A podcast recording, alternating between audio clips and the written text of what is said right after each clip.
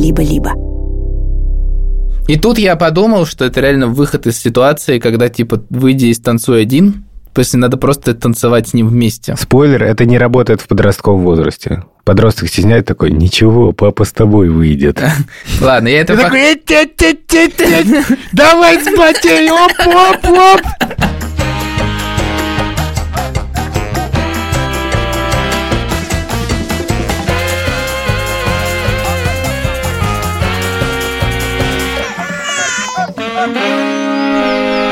Привет, меня зовут Александр Борзенко, и это подкаст «Сперва роди». Подкаст, где мы рассказываем о родительстве, при этом не даем никаких советов, а только делимся своими тревогами, переживаниями и разными историями. Детей, которых я постоянно обсуждаю в этом подкасте, зовут Петя, ему 16, Тише 14, а Мане 12 лет. Хорошо сказано. С первого дубля. Всем привет, меня зовут Владимир Цибульский, у меня есть дочь Соня, которой исполнилось 5 месяцев и... Борзин, сколько, сколько месяцев? Четыре. Пять лет и четыре месяца. Дело в том, что мы вчера встречались с мамой Вована, и те, кто подписаны на наши бонусы через телеграм-канал студии «Либо-либо». Они уже послушали этот выпуск. Или либо-либо плюс подписка в Apple подкастах. Они уже действительно послушали этот выпуск. Я хотел сказать Валентине большое спасибо за то, что ставит всегда огоньки, реакции на мои истории в Инстаграме. И на мои тоже. Я просто не выкладываю сторис, мне никаких огоньков не достается. Выходит сторис, и там Валентина Цибульская, рядом Владимир Цибульский. От Валентины всегда огонечек. А то она просто как бы полный игнор. Это такой специальный эмодзи, игнор. Я тебе написал в комменте, э, я видел. что вот именно, иди Ладно, лайк да я, ставь. я шучу, Вован, ты довольно активен. Меня зовут Юр Сапрыкин, и моего сына зовут Лева. Ему пять половиной лет. Левик. Левик и Юрик. Левик и Юрик. Тему для сегодняшнего выпуска предложил как раз Юрец. Мы приехали в Тбилиси, чтобы встретиться с бабушкой, бабушкой и прабабушкой. Произошла такая история. Мы тут живем в квартире, и в квартиру пришла хозяйка. Квартира-музей. Квартира такая художников, архитекторов. Очень красивая, такая суперская просто. Вот. И там у нее хозяйка тоже такая роскошная пришла. А Верина прабабушка и мама сели рядом с ней тоже чай попить. Ну, и хотели что-то рассказать. И знаешь, когда собираются, все начинают там рассказывать про своих детей часто. Ну, знаешь, как у нас. И прабабушка буквально типа через три минуты такая, ой, а вы бы видели, какое Вера однажды записала поздравление, видео поздравление для мамы. Я стою рядом, Вера сидит что-то там э, рядом в телефоне, понимает, к чему дело идет. И мне прабабушка говорит такая, ну давай, Юр, ну включи. Я тяну время, да, врубаю дурака, такой, ой, что-то Лева там зовет, Э, такой ухожу, ну я типа пришлю в WhatsApp, все нормально, вот. Ну, короче, я после этого подумал, что надо про публичные выступления повспоминать чего-то там. У нас это, правда, похоже на, типа, встань что-нибудь бренчи, но в современном формате. Ну, в то же время этот страх из детства, когда тебя просят, типа, давай, чувак, вот ты стих выучил в школе, может, ты нам его всем расскажешь? говорят тебе родственники после третьей рюмки. Мы говорили вечером про эту ситуацию, и, ну, прабабушка говорила, что я просто, типа, обожаю, как ты поешь, Вер, и хочу, чтобы ты не стеснялась это показывать миру. В принципе, Подожди, ну Вера же певица. не, понимаешь, просто мы стали думать о том, что когда ты где-то выступаешь, вот помнишь, как мы в, это, в Латвии у вас э, делали Мы до этого дойдем. концерт? Да, да, мы до этого дойдем. Просто суть в том, что когда люди куда-то приходят, где поют, они подготовлены к этому. А когда ты просто сидишь за столом, и тебе кто-то из друзей такой, слушай, что у тебя гитара лежит, давай, может, сбрынчишь нам, давай что-нибудь сбрынчи. И вот, это, чё- Сбрынчишь. и вот это чего-нибудь сбрынчи, это очень пугающая фраза. Потому что перед тобой, типа, сидит там 10 человек за столом, и ты должен чего-нибудь сбрынчать. Подожди, нам нужно конкретно говорить, типа, сбранчи нам куколу колдуна давай. Вообще, я думал, что идеальный вариант, что когда кто-то говорит «сбрынчи что-нибудь», он должен говорить «ты что-нибудь сбрынчи, а я давай спою с тобой». Ну, короче, какое-то свое тоже соучастие добавлять к этому. Тема, короче, очень обширная. Поэтому предлагаю вернуться к истокам. Я помню, что я когда-то 100 тысяч лет назад рассказывал, как я пытался заставить так... К верхнему палеолиту сейчас вернемся. пытался заставить Петю играть на виолончели для гостей. И ты сказал, о господи, вот я ненавидел, когда так делают в моем детстве. Я прям помню хорошо момент, мне типа лет 6, человек 20 собралось семьи за большим столом, и там уже вот этот момент перед тортиком, когда виснет пауза, и все такие... Предтортье. Да-да-да, уже все, уже все прибухнули. Верхний нормально. предтортит. Это болезнь. И тут думают, ну надо как-то эту паузу закрыть. Опа, Юрчик, иди-ка сюда. А что это песенку-то вчера нам пел, как хорошо вечером? А может быть, ты сейчас и всем ее споешь? И ты такой встаешь на стол, начинаешь петь, и все такие, ну, молодец, ну, красава. А что за песенку ты? А что за Да песенку я не знаю, я не, я не помню. Может быть, слушай, ну, я, ну, я, я на ну, самом Юра, вспомни. Или мы маму твою спросим. смысле, это не какая-то моя травма, типа прям а, просто... Нет, мы узнаем. мы- Я хочу, я хочу знать правду. Ретравматизация с Владимиром Цибульским. Я хочу, чтобы мы вместе все послушали эту песню прямо сейчас. Что весь класс Мне посмеялся. кажется, эта песня была «Тополиный пух». Я просто ее очень любил и всегда пел. Это же отличная песня, Юрец. Я был бы рад, если ты исполнил нам ее. Что там у тебя вот там гитара торчит? Давай вместе, давай. Мы Давай, подпоем, давай подпоем, Юрец. Тополиный пух, жара, июль. Ночи такие звезды. Я говорил ему только, ему только пас дай. Ты пойми, что первый поцелуй. Это еще не любовь, это такой закон противоположностей. Тополиный пух, жара. Блин, мне нравится, что сейчас ноябрь, э, 9 утра, мы сидим в пустой студии. Этот парень выпил витамин D, мне кажется. Да я просто Юру увидел, видишь, сразу он такой солнечный, как... э, Как зайчик. А, нет, вообще я э, хотел сказать, что, короче, это не травма, это просто... Это просто борьба противоположностей. У меня такого, кстати, не было особо в детстве. От тебя никто ничего не ожидал. Да, да, возможно, я, возможно, я просто забыл на самом деле. А как же такое выступает актриса я, я, я без пом-? Я помню, что моя сестру, да, все время, типа, у нее была коронная песня, она пела «А он молоденький, зовут его Володенька», и что-то там-то тара тара тара там И ей было там, типа, ну, как-то мало лет, и, значит, там вот ну, это в такие же моменты, знаешь, там все родственники, причем не наши ближайшие, как бы, а уровень, ну, там, типа, там, моей двоюродной бабушки, мы там все собирались, и там, типа, толпа родственников каких-то. Клан. Да, да, значит, и Лерку такие, типа, ну, давай, типа. Ну, Давай, а я- давай нашу. Кстати, интересно, вот э, как она это помнит, потому что казалось, что ей, в принципе, нравится как раз выступать. Привет, братишка. Сам факт того, что тебя заставляли что-либо исполнить на семейных посиделках и застольях, уже вселяло ужас, абсолютное чувство дискомфорта. Я считаю, что родители и ближайшие родственники, сами того не подозревая, перекладывали ответственность за какое-то хорошее настроение на детей. Я считаю, что ребенок не должен быть каким-то инструментом, который должен а, создавать особую, неповторимую, какую-то необычную атмосферу. И я думаю, что это должно быть все на добровольных началах, так сказать. Потому что я абсолютно комфортно себя чувствовала, когда сама проявляла инициативу, когда у меня было желание, но опять-таки это было не при большом количестве людей скорее, а когда находились а, только самые близкие, тогда ты чувствовал себя комфортно. И в целом иногда, конечно, хотелось исполнить а, свои короночки, чтобы тобой повосхищались. Я не помню песню, вот, про которую ты сказал, если честно. Моя коронка была такой. Эх, Яшка, мне под тобою тяжко. Дай-ка встану, погляжу, хорошо ли я лежу. Ух. У нас не было принято дома, чтобы детям особо выступали, но у нас в детстве всегда было принято петь вместе за столом. Ну, типа такая традиция за столом. Ой, это вообще... Это шикарно. Я вспомнил, что пели песню «Ты ж меня У подманула». нас такое не пели, но да. Ты ж меня подвела. Да. Ты же меня молодого. С ума разум свела. Подкаст превращается в песенный. Наконец-то. Наконец-то, да. Наконец-то выпуск караоке. Наконец-то нам э, студия «Либо-либо» сказала, ну-ка встали на табуретку и давайте там сбринчали, что вы там умеете. Вообще публичные выступления у нас начались в школе. Во-первых, были спектакли. В первом спектакле, который я хорошо помню, я играл деда.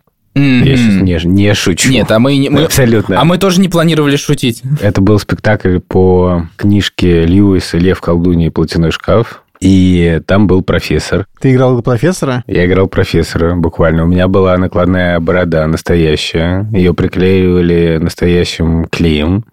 У нас подруга была, которая работала в театре на Таганке гримером. И она нас всегда в детстве стригла. И она подогнала нам эту бороду. Чеки привилегь. Чеки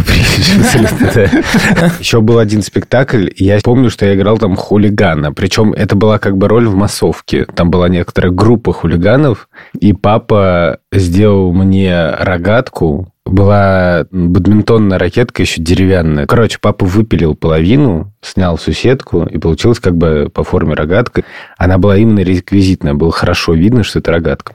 И у меня была типа там одна реплика. Да давайте, не знаю, обстреляем его из рогаток. Ну, что-нибудь Блин. такое. Рогатку. Рогатцо. Это была прям премьера в школе, и папа подошел ко мне и сказал, ну, ты очень хорошо вот крикнул. И такой, знаешь, проматывается, и там такое застолье семейное происходит, и батя такой, а помнишь, ты хорошо крикнул в спектакле? Можешь сейчас, пожалуйста? можешь- при всех сейчас вот так выбежать и крикнуть, можешь? Да. Рогатка тебе. У меня потом вообще довольно была обширная театральная карьера. И Если вспомнить мои роли, я играл роль Сахара В пьесе в «Диабет». пьесе Диадет. Диабет, диабет, ставки на спорт. Короче. Короче, эм, Классно. Роль сахара круто. Александр Рафинат. В программе «Жить здорово» Елены Малышевой. спектакль «Синяя птица». А, Люзю, люблю. Именно так. В смысле, а ты играл в театре имени Натальи Сац? Нет, не настолько. Там я стригся. Не- Нет, это был какой-то школьный спектакль. Потом я играл роль Джима в пьесе «Убить пересмешника». Потом мы ставили какие-то рассказы Сейнджера. Я помню, что в качестве реквизита была некоторая половина сэндвича. Купили такой бургер. Знаете, продавались такие гамбургеры в переходах подземных, которые заворачивали в пленку пищевую. И прямо в этой пленке грели в микроволновке. Она Да. надувалась в такой Я пузырь. тогда не жил. Да, Ир, прости.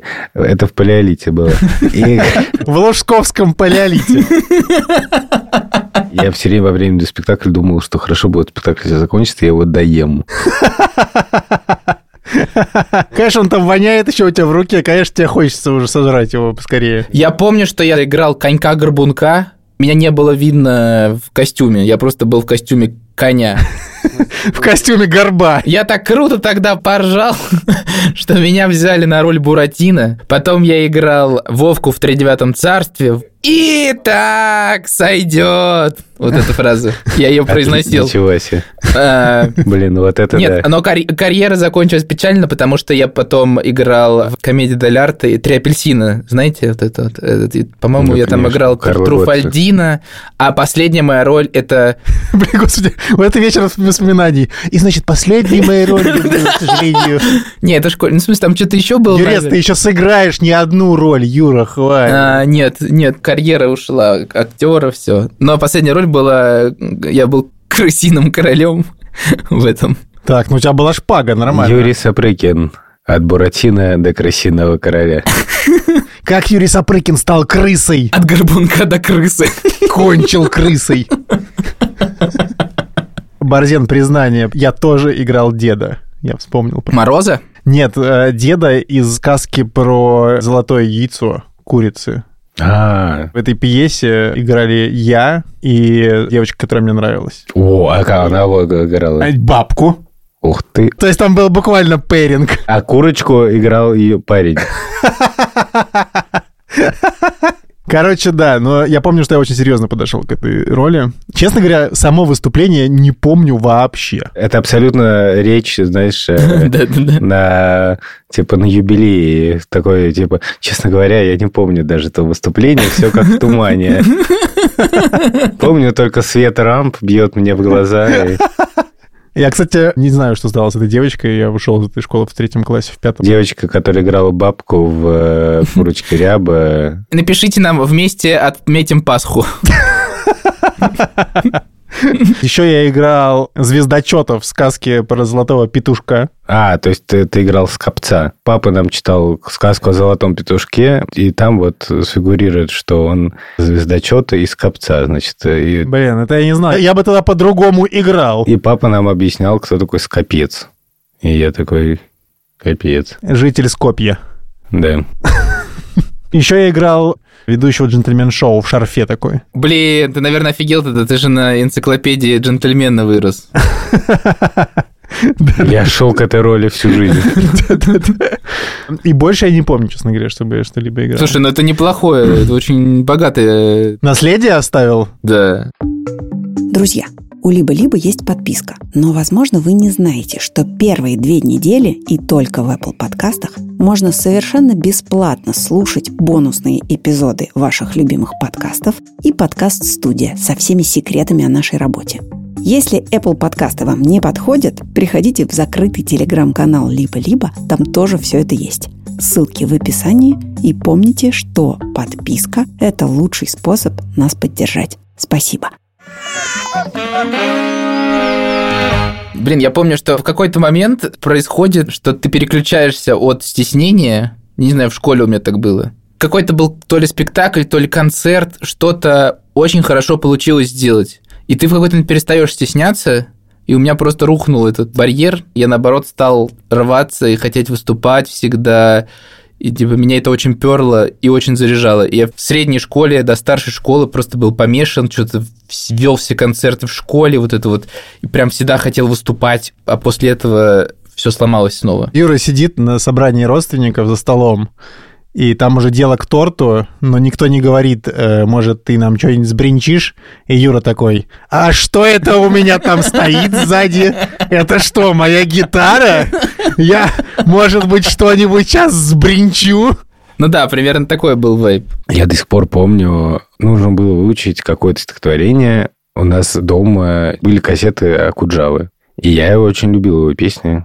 И я выучил песню как стихотворение, которое называлось «Ах, война, что ты сделала Подлая. Да, именно. Юра, у тебя там гитара есть, я смотрю, да? Может, ты сбринчишь? Ах, война. Я решил его выучить, а у нас в классе было типа 30 человек, и я не был самым популярным мальчиком в классе. Но ты был на «Б». Но я был на «Б», как и Булат. Кошмар был в том, что я его решил спеть, О, а я петь не умел. Да ладно, нормально ты поешь. Спасибо, но тогда я петь не умел. Да нормально. Вова, на тебя там не было рядом. Ну, то есть моя мама, видимо, тоже говорила, да ты нормально поешь. Но это было не так. Я дико стеснялся не умел петь. У меня, Но не решил. было, у меня не было такого опыта выйти и спеть перед Но всем решил классом. спеть. Я помню очень хорошо глаза одной девочки. Вот тогда не было еще слова кринж. Но кринж уже был. Я пою в полной тишине, потому что все явно молчат не потому, что все волнуются и изумлены, а просто ждут, когда это закончится. Так, подожди, эта песня долгая была? Довольно долго. А, то есть там... Больше, чем наш бонус, кстати. Подписывайтесь. И э, это было абсолютно кошмарно. Вован, у тебя какой был провал? Провал, да, сейчас расскажу. Я рассказывал его, кстати говоря, как-то Борзенко э, написал, Тише надо было выступать. И Мани. И Мане нужно было выступать. И Борзенко попросил записать, типа, ну, поделиться, какие были у нас выступления неудачные, чтобы они... Да, ну, да. мимо- Это, это был момент, я про это рассказал в подкасте, это бывает плохой отец, бывает хороший отец. Тогда я на некоторое время стал идеальным отцом. Короче, да, Борзенко попросил записать э, всех своих знакомых э, какой-то опыт э, не- неудачных выступлений. И вот я там рассказывал. Чтобы дети не боялись. чтобы дети не боялись выступать, что, типа, это происходит со всеми, так или иначе иногда. И у меня такой момент был, значит, ну, вообще, типа, сложно представить хуже. Значит, я в детском лагере, там, типа, 10 отрядов с самых младших до самых старших, ну, человек 300-400, вот так. Воспитательница э, говорит, надо рассказать, типа, стихотворение. Типа, Кто может рассказать? Ну, и, типа, я, короче. И я не понял вообще, в какой момент рассказывать стихотворение, когда это будет. Ну, типа, я так подумал, что это, типа, там, когда-то через две недели или что-то такое. И мы в этот день пошли в библиотеку, что-то там. Я помню, как сейчас помню, взял книжку «Алиса в стране чудес», э, лежал ее читал. Тут приходит воспитательница и говорит, а что, ты выучил стихотворение это? Я такой, нет. Она такая, ну типа выступление через час или там через полтора часа. И, значит, сел учить это стихотворение, и оно, в принципе, очень легко мне запомнилось, кроме одного перехода между двумя четверостишами. Я никак не мог его запомнить. Я иду, короче, значит, рассказывать это стихотворение. Я, Выступает. короче, один на этой сцене, да, значит, начинаю рассказывать это А стихотворение. тебе сколько лет? Ну, лет, я не знаю, может, 10. Жесть. 11. Самый травма... травматичный. Вот, и, значит, я рассказываю стихотворение, тра все отлично идет, и тут этот переход приближается, как бы я понимаю, что я не помню, этот переход, и я, короче, значит, останавливаюсь, смотрю на воспитательницу перед собой в зале, она пытается мне подсказать, я не понимаю, что она подсказывает. И я не помню, честно говоря, чем заканчивается. То есть дорассказываю я его или я просто сваливаю. Конечно, дорассказываю как бы что-то дальше, типа. И да, и, короче, это типа полный провал. Вот. Класс. Я записывал э, вот это шоу провалов для Тиши с Мани, потому что они же учились в музыкальной школе, и им нужно было выступать на концерте. И вот у них не было опыта стихотворения рассказывать особо, играть в спектаклях, а у меня не было опыта играть на музыкальных инструментах перед музыкальной школой. И я помню, что они все-таки преодолели себя играли, и я был очень рад. А у Пети никогда, по-моему, вообще не было таких проблем. Мне Шуру показывал видео, где Петя, я не знаю, 4 года, наверное, или 5. И он сидит перед роялем, и я его записываю, как он играет какой-то этюд. И мы устраивали домашние такие концерты, и Петя делал такие билетики, но такого, чтобы пришли гости, прям много гостей. Петя играл, такого было на самом деле мало, потому что он довольно рано начал отказываться. И была такая забавная реальность двойная. Знаете, как бывает, когда подросток дома он один, а в школе он совсем другой. Так вот, э, в школе он там постоянно играл концерты, зачеты, экзамены. И потом, когда он стал постарше, там стал в ансамблях каких-то играть. Ну и вообще для него концерт это стало уже немножко как такая рутина. Мгм. Но при этом этим летом, когда приехал Юрий Сапрыкин, э, Младший. Вера и Лева к нам, еще наши друзья очень большие из Израиля, неожиданно оказалось, что Петя не хочет выступать на концерте, хотя все началось с того, что все хотели послушать, как Петя играет, ну, в смысле, на виолончели, а Петя отказался. Ася и Вера сели за стол и стали писать Пете письмо. Уважаемый Петр, мы хотим, чтобы вы организовали концерт. И мы перечислили номера, которые мы будем делать. И среди номеров там типа, ну и типа вы тоже выступите как бы в таким, с таким заходом. И следующий день просто тишина. И все очень переживают. То, что письмо реально писалось часа два. В него вложено очень много любви было. Да, и Петя так ко мне приходит и говорит, ну, они написали очень крутое письмо, меня это бесит, потому что теперь и нельзя отказаться. Я помню, что мы перед концертом э, пришли к Саше домой, забрались на второй этаж и стали репетировать. Там сначала Вера отрепетировала с Асей песню свою.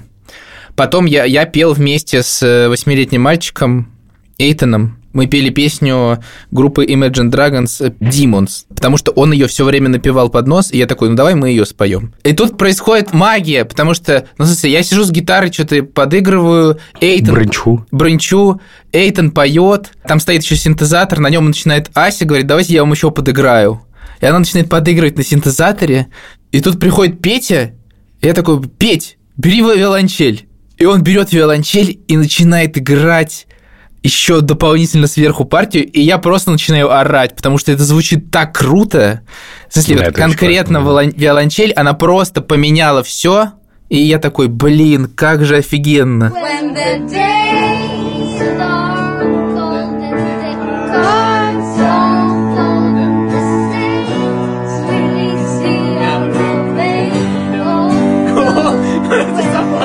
Вот, это прям получилось, ну, типа, симфоническое исполнение. И, ну, и мы прям в этот момент очень кайфанули, и, кажется, это помогло как-то Пете настроиться, потому что, ну, как бы по себе знаю, что когда ты чувствуешь, что, типа, круто звучит, и у тебя реально получается, то стеснение все вообще уходит куда-то. Ты такой, вау, блин, это реально круто, как бы ты сам чувствуешь. И на этом же концерте еще выступал Лева, Лева танцевал. Под именем Да, Это под было песню легендарно. My Name Is. И Лёва, видимо, тоже это запомнил, и когда он сейчас в Израиле решил отметить свои пять с половиной лет, он сказал, что мы устроим концерт. И он сам выбрал песню, под которую танцевать, придумал, какие там могут быть номера. И тут я подумал, что это реально выход из ситуации, когда, типа, выйди из «Танцуй один», после надо просто танцевать с ним вместе. Ну, типа, если ты просишь за, за застольем что-то исполнить, Это, э, то э, надо спойлер, просто- это не работает в подростковом возрасте. Подросток стесняет такой, ничего, папа с тобой выйдет. ладно, я это... Ты пок- такой, «Эть, эть, эть, эть, эть, давай с батей, оп, оп, оп. Просто реально кошмар. Кошмар любого подростка. Тополиный пух, жара Я в детстве тоже в спектакле играл. Да мы еще мамана позовем. Эть. Господи. Блин, да, это Я, реально я прямо чувствую, я прямо вижу, как Маня закатывает глаза. Да ничего, Мань, давай не закатывай. Да.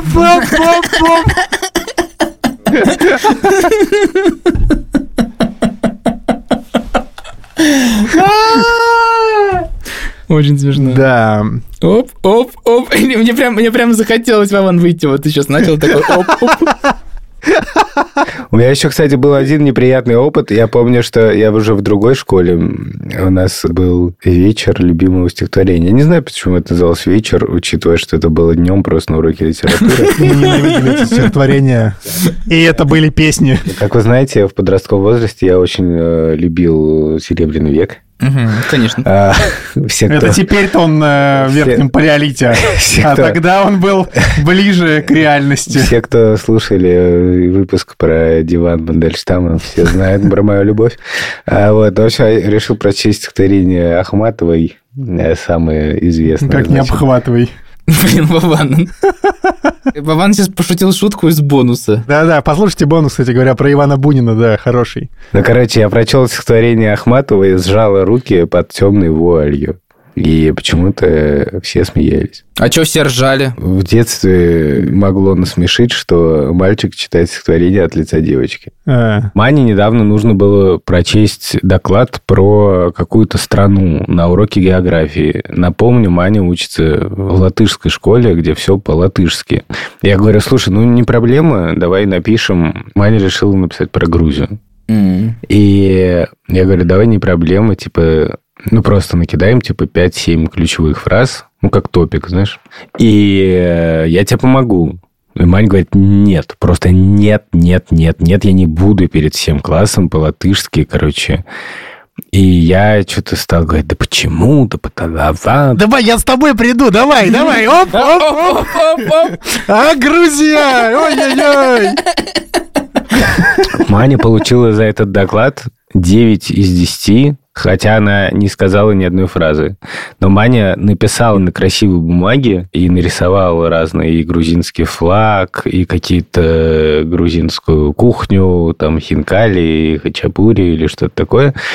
И учитель очень оценил. И Маня сама это придумала. А в параллельно в соседней комнате сидел Тиша, который тоже нужно было делать доклад, и ему нужно было, как в Гарри Поттере, знаете, там определенной длины рукопись. И он говорит, типа, пап, слушай, а можно я пустую страницу, ну, которая осталась дописать, картинкой просто? Мгм. Я говорю, нет, нет, так не пойдет.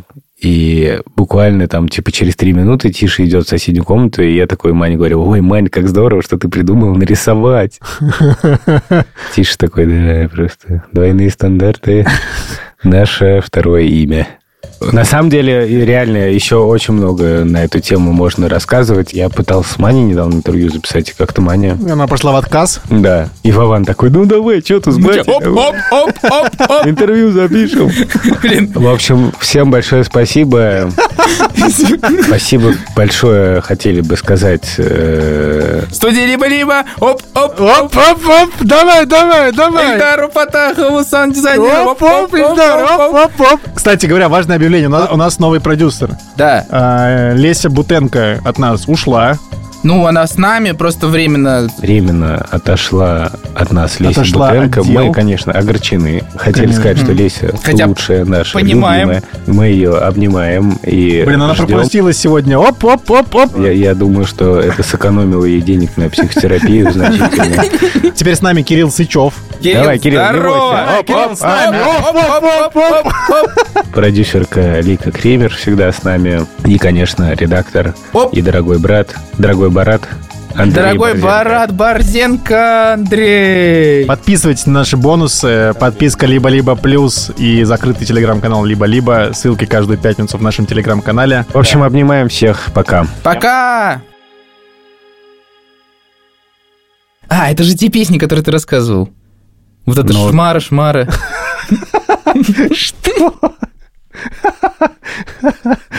Простите, пожалуйста. Интересно. Теперь, теперь захотелось Нет, реально. это песня Дины Верни. Ой, вот сижу опять в тюрьме, опять не светит солнце мне на нары, на нары, на нары. А на свободе фраера гуляют с ночи до утра. И шмары, б***ь, и шмары, б***ь, и шмары. Браво, браво. Сейчас буквально открылась дверь и вошла Шмагун. И она такая, когда ты там уже все? Оп, оп, оп, шмагун, давай, оп, Опа, опа! опа, давай с батей. Блин.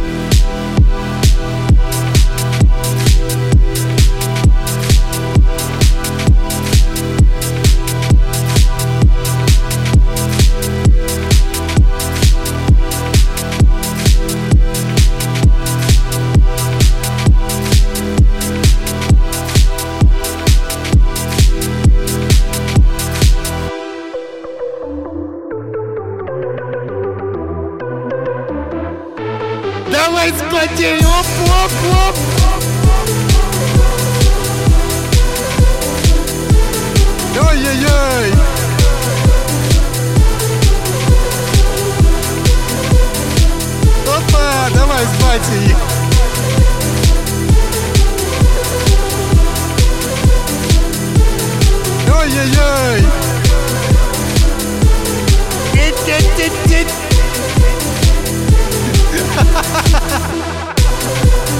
Оп, оп, оп, оп, шмагун, давай, оп, оп.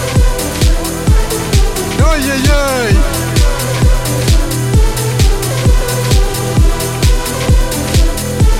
Давай схвати, оп, оп, оп.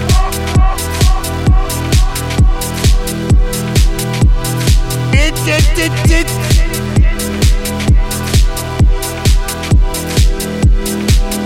yeah. Oi.